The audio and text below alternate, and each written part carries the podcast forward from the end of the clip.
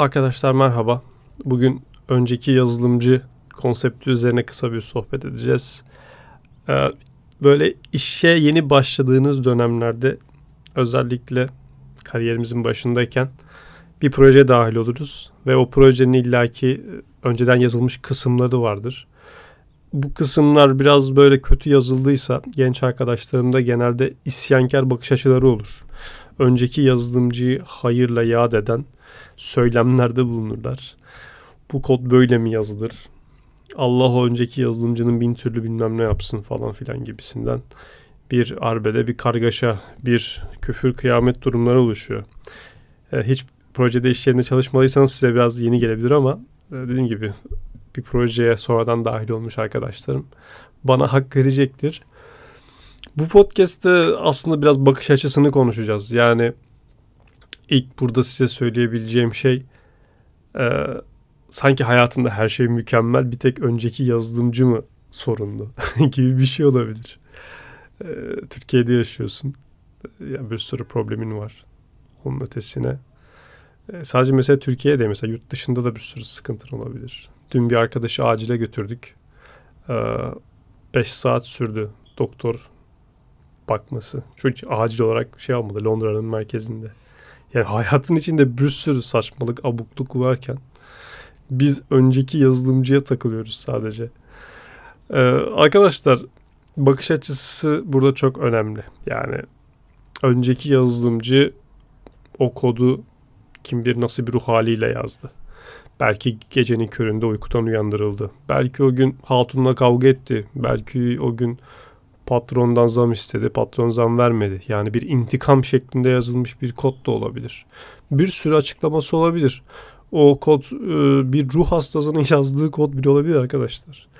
E, İzmir'de bir şirkette e, çalışırken ben bir arkadaş vardı. Önceki yazılımcı. Değişken isimlerini hep insan uzuvlarından koymuştu. Ve o kadar kritik yerlere yazmıştı ki o kod parçacıklarını. Yani biz gülemezdik stresten. Yani gerçekten o adamın mizah anlayışı belki öyle bir mizah mı katmak istedi ne yaptıysa hiç komik değildi.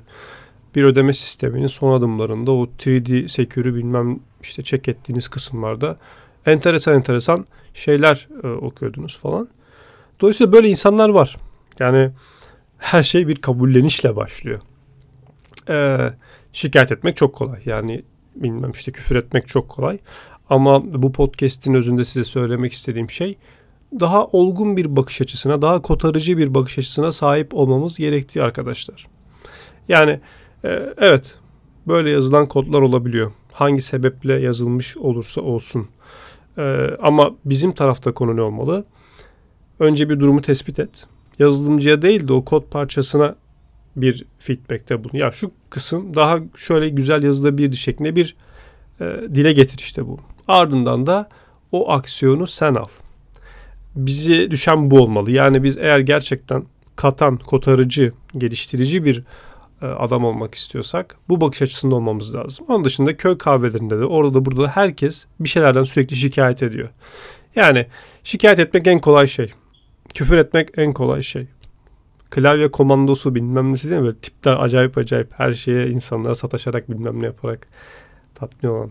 Bir şekilde şikayet eden, bir şekilde ofansif olarak huzur bulan insanlar var. Ama e, eğer biz büyük şeyler başarmak istiyorsak yara sarıcı kafada olmamız lazım. Her zaman kotarıcı kafada olmamız lazım. Mesela bir şirket CEO'su olduğunuzu düşünün.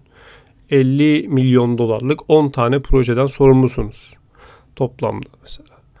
Şimdi o projelerin içinde o kadar kötü yazılmış yerler vardır ki ya da işte kötü yazılımcılar olabilir şirkette. Yata yata para kazanan yazılımcılar olabilir, bilmem kaytaran tipler olabilir, art niyetli olabilir. Yani sen eğer her böyle işte olumsuzlukla bir şekilde küfürle, kıyametle bilmem neyle şey yapsan o şirketin CEO'su olamazsın.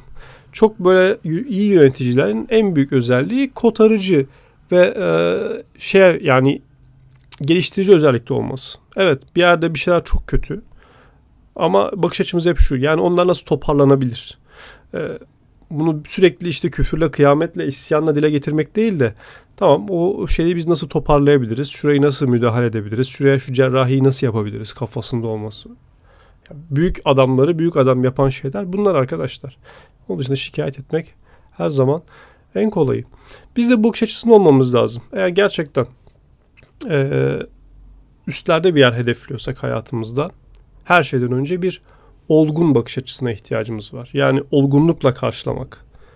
Rezalet yazılmış bir kod var. Gördün. Bunu olgunlukla karşıla. Ne yapabiliriz onu düşün. Bunun üzerine işte gereksiz tartışmalarla bilmem nelerle küfürle kıyametle zaman geçirmenin bir anlamı yok. Sen zaten bu şekilde fark yaratıyorsun. Küfür etmek, bilmem ne etmek, e, sürekli isyan etmek en kolayı. Bu bakış açısında olursak e, her zaman kendimize katarız ve güzel yerlere geliriz. Evet böyle kısa bir e, sesleniş. Bir sonraki podcast'te görüşmek üzere arkadaşlar.